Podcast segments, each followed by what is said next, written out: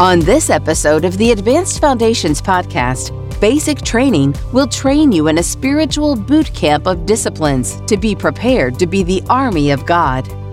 Welcome to part two of Basic Training. I want to do just a quick review. What we're talking about here in this is a material that we've developed to help you grow as a disciple, to accomplish what Christ wants us to accomplish for Him.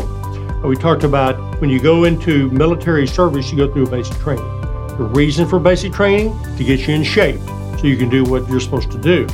Well, likewise, if we're going to be disciples of Christ and we're going to do what He's called us to do, we need to get in shape also.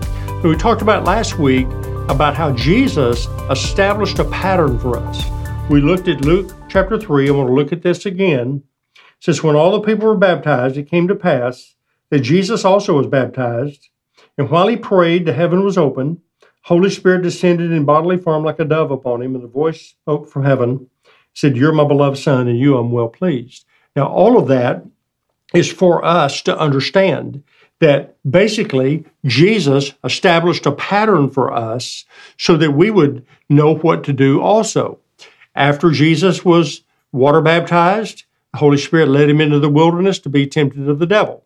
He came out of that temptation, out of those times of testing, and then he went and he literally quoted out of Isaiah, read out of Isaiah, his job description, which we find in Luke 4 18 and 19. And then he went out and he did that. So the premise of our basic training is that we need to follow the pattern of Jesus we need to understand the purpose of the wilderness, which is God's workout room. We need to, so that we can accomplish what God's called us to, to do. And so we looked at last week the whole issue of being born again, being water baptized, and being baptized in the Holy Spirit. Very, very important. So now this week, what I want to do in this particular part, I want to look at the aspect of receiving the love of the Father. Now, to me, I believe this is one of the most important manifestations of the Holy Spirit coming into my life. Uh, I said earlier that I encountered the Holy Spirit in 1982 in a meeting. The first thing that happened to me is that I got a revelation of the awesome love of the Father. And if, I wasn't praying for it, I wasn't particularly asking for it. I just all of a sudden, I just got, wow, my Father loves me. And I mean, that's just something that dropped into me. Um, it, it, changed my life. I've shared it with people, but it's not something that I, I try to go seek after, chase after. It just happened. But it's so important. Now, the question is, is that, you know, did Jesus need the affirmation of the Father? I mean, think about that for a moment. I mean, does Jesus need anything? Uh, obviously not. It's Jesus being the Son of God, he doesn't but it obviously was important enough to put it in the scriptures and recorded the way it was. Why? Again, for us. If Jesus needed the affirmation of the Father, how much more do we need the affirmation of the Father also in our lives? So that's what I want to look at. We talked about the reason that it's so important for the Holy Spirit to be endued, and clothed with power of the Holy Spirit, because it's the Holy Spirit who actually releases the love of the Father to us. This is Romans chapter 5, 5 through 8. It says, Now hope does not disappoint, because the love of God has been poured out in our hearts by the Holy Spirit who is given to us. For when we were still without strength, in due time Christ died for the ungodly. For scarcely for a righteous man will one die, yet perhaps for a good man someone would even dare to die. But God demonstrates his own love toward us, and that while we were still sinners, Christ died for us. Wow, that's amazing. And so, why it's important to completely embrace the Holy Spirit? Because it's the Holy Spirit that causes the love of God to come alive in our lives. I can know intellectually that God loves me. But God's love is not to be something just intellectually understood, it's to be something to be experienced in my heart. The experiencing of God's love in my heart changes my life. The, the not just knowing about it, which I do need to know, but I can intellectually understand things, and especially in Western culture, we have a tendency to understand things, but a lot of times we don't walk those things out. Truthfully, in many other cultures, they're more experiential uh, and not maybe go at things from their mind. But we need to receive love. Love is not just an emotion. Uh, love is an action. When Jesus, he demonstrated love. He, he didn't just talk about it. He didn't say, I love you, uh, though he does. But no, he went to the cross demonstrating what true love is. It was laying his life down for us. Wasn't just discussed as say, I love you, and then let's see what happens. No, he demonstrated love as an act of, of an action of giving his life away. He gave it for us. And so that's why we keep talking about this love. Love is so important. Uh, and, and being grounded in the love of the Father establishes us with a foundation. Again, premise if we're going into the wilderness, a time of testing and trials, of pressure, of all the things that happen in that series, we need to be sure that we know number one, that God loves me. He doesn't just love the world. God so loves the world that he gave his only begotten son. We know that scripture, John 3 16. No, he loves me. He loves you. And you need to personalize this. This is so, so, so very, very important. He loves you. Now, I want to go to Romans chapter 8.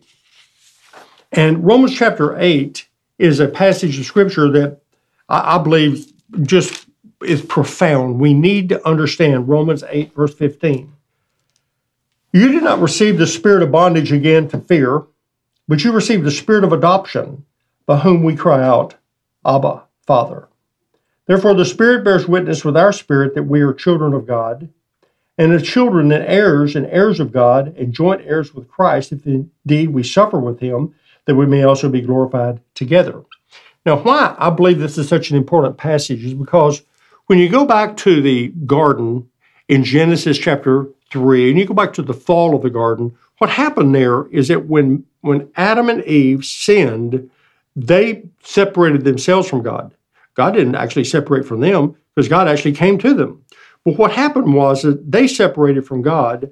And what happened to them is that they began to think and act rejected, and they began to think and act as an orphan.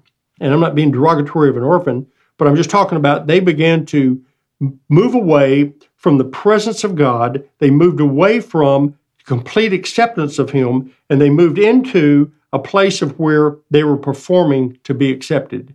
Now, we've been infected by that, all of us. And what, what that means is, is that we have a tendency to grow up in a home, most of us, where we had to do what was right to be accepted. And I'm not blaming parents. I'm just saying it's just how we're raised. We go to school. If I do right, I'm accepted. If I do perform well, wherever it is, whether it's in, in music or whether it's sports or whatever it is, it's constantly being measured. What that does is it establish us in performance to be accepted. If I perform well, I feel okay. If I don't perform so well, I feel terrible. Well, God's love is not based upon that. And we have a tendency to get caught up in that.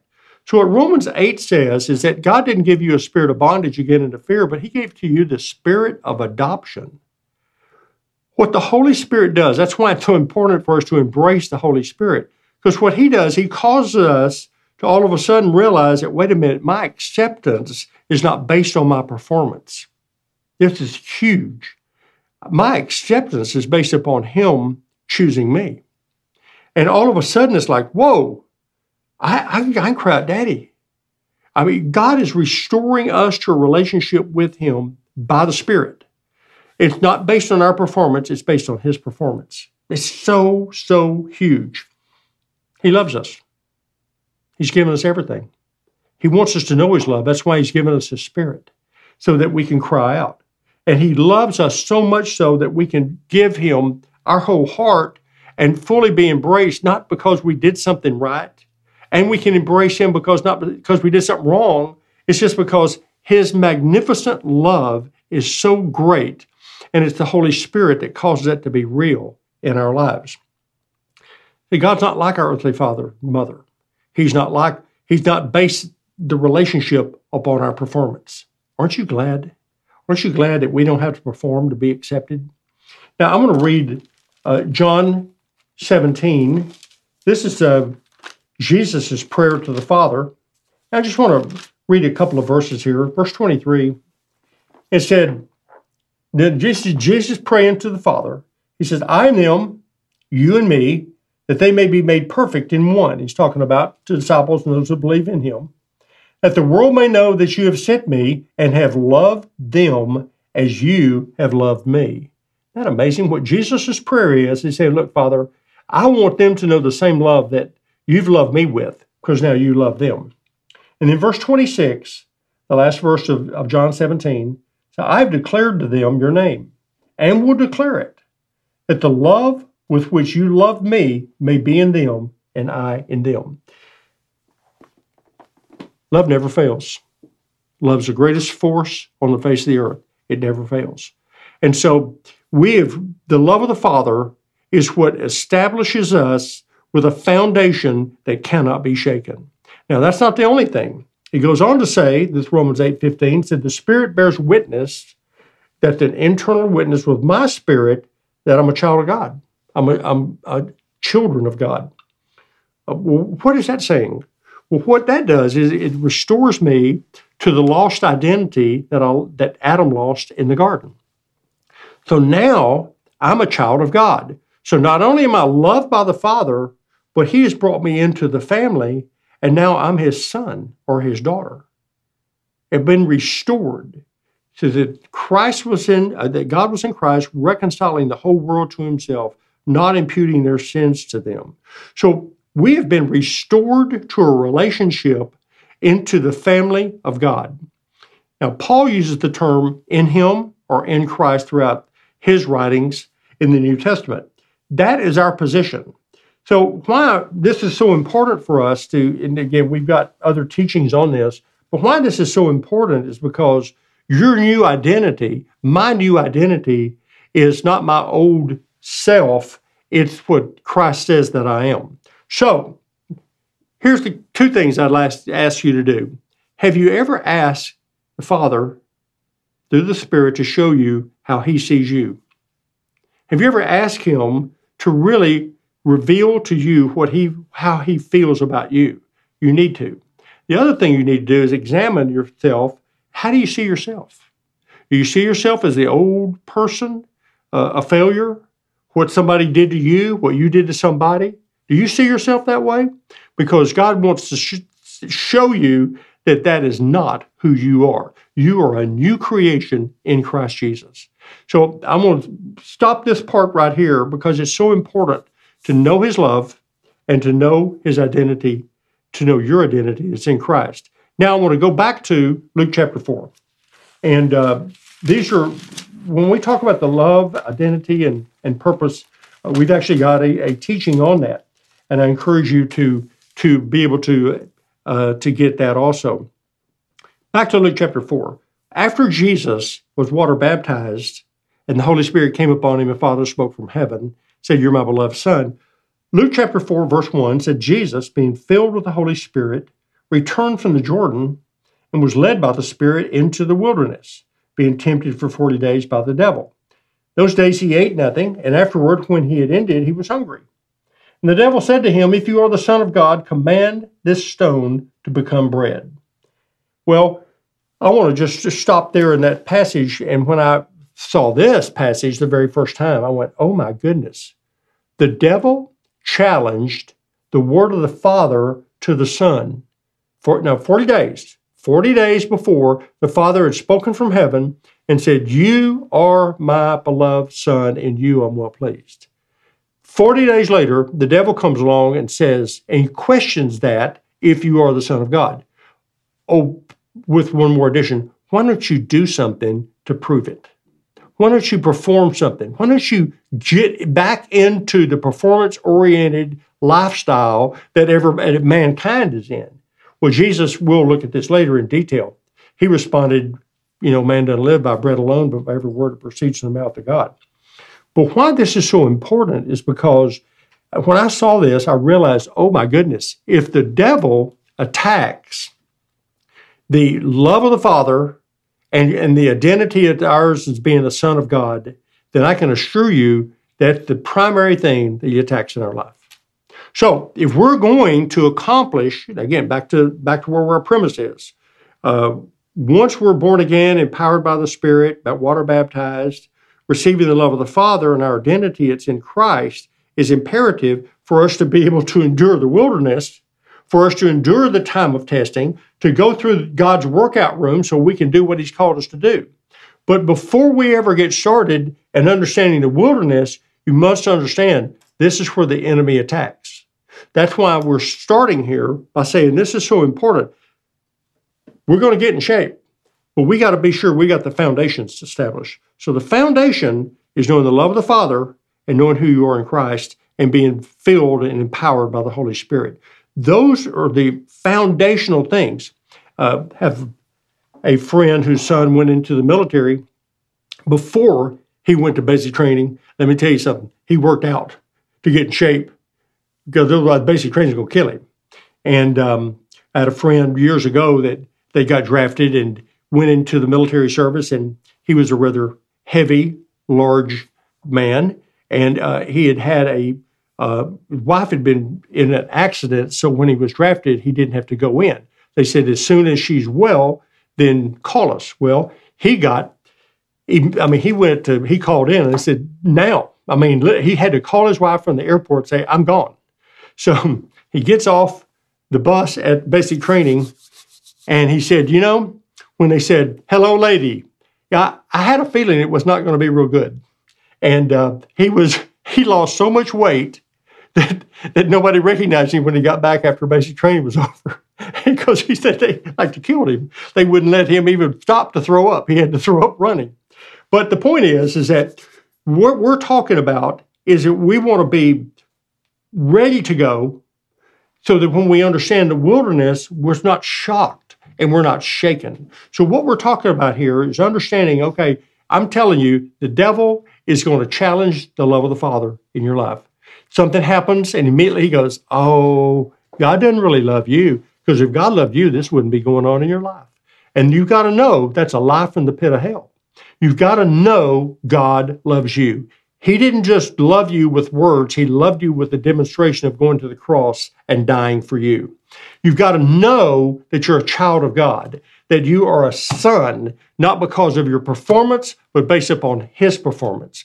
You get grounded in that, in the power of the Spirit, and you really can do anything. So it's so, so very, very important that, again, that's why we keep talking about this whole issue of receiving and walking in the fullness of the Holy Spirit. Now, I want to go back to Luke 4, verse 1.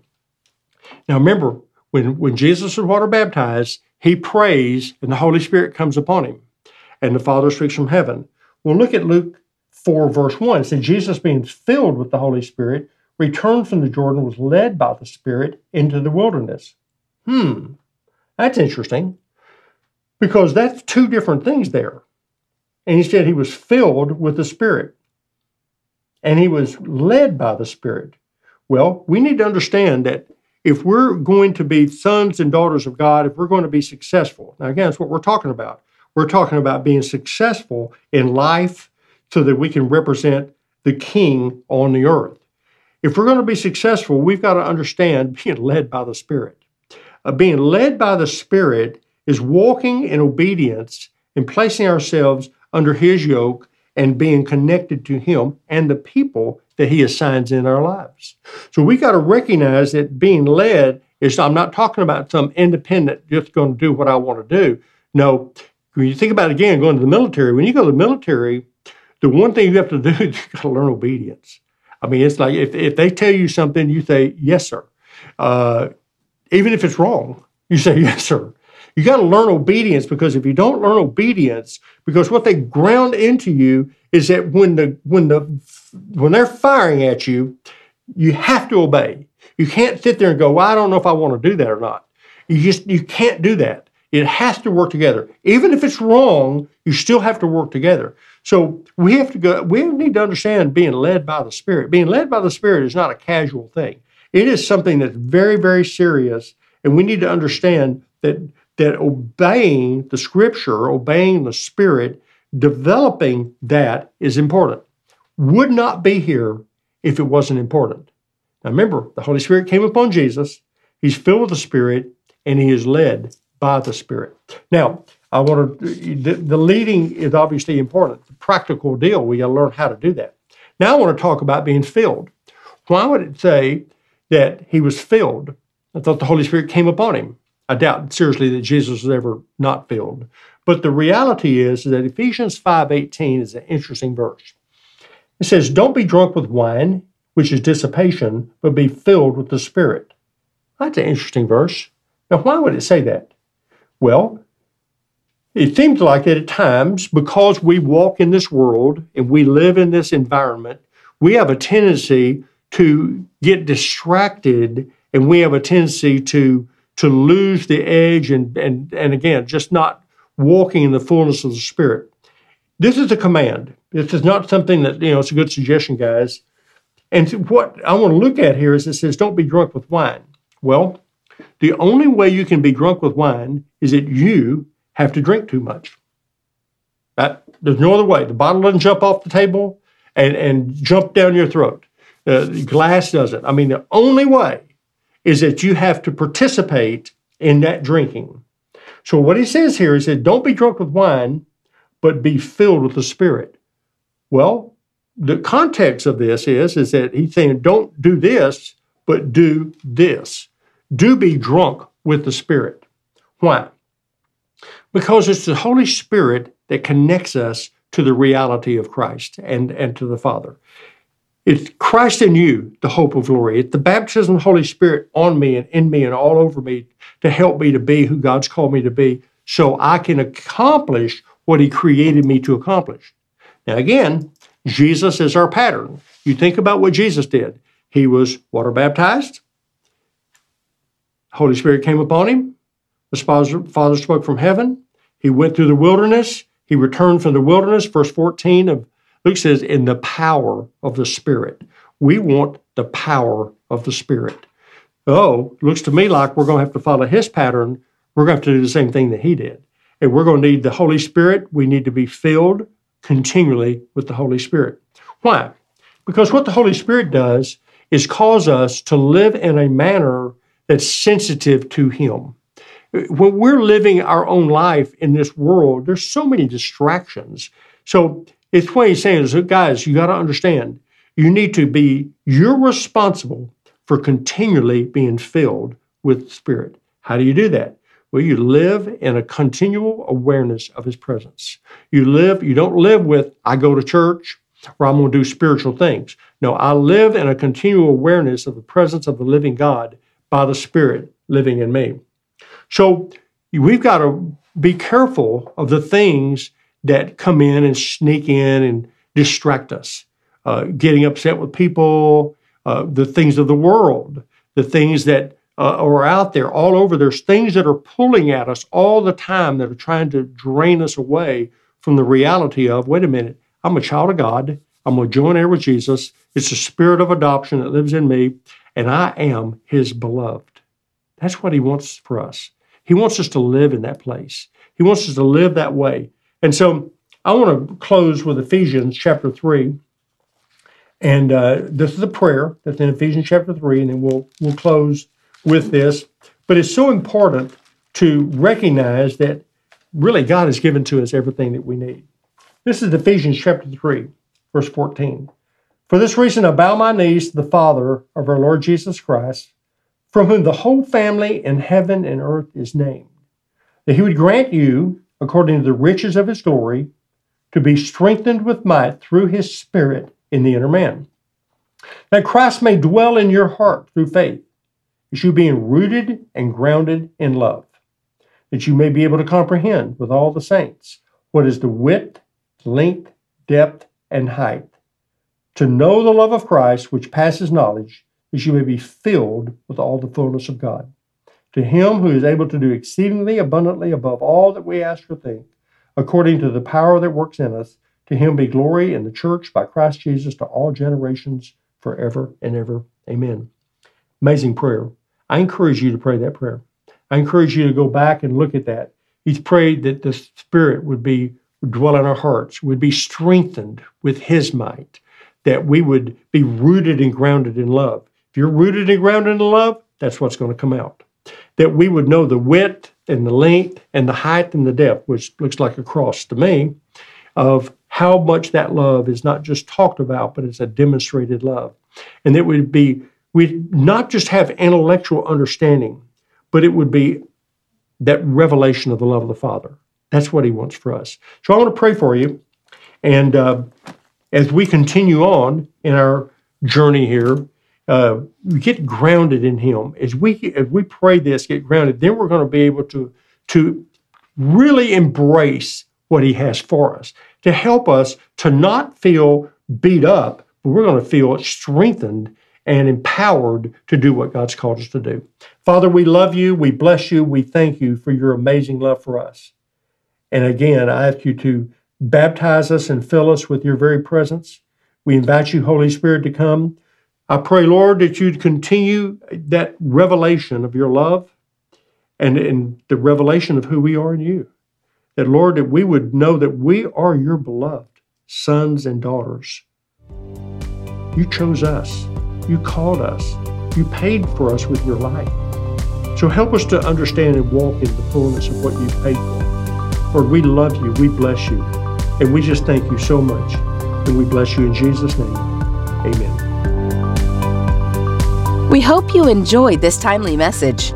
Pastor Terry and Susan Moore had a life changing encounter with the Lord in August of 1982. They opened their home to a Bible study, which turned into a church now located in Carrollton, Texas. They have never been the same and hope that you encounter Christ in a real way. For more, connect to jterrymoore.org.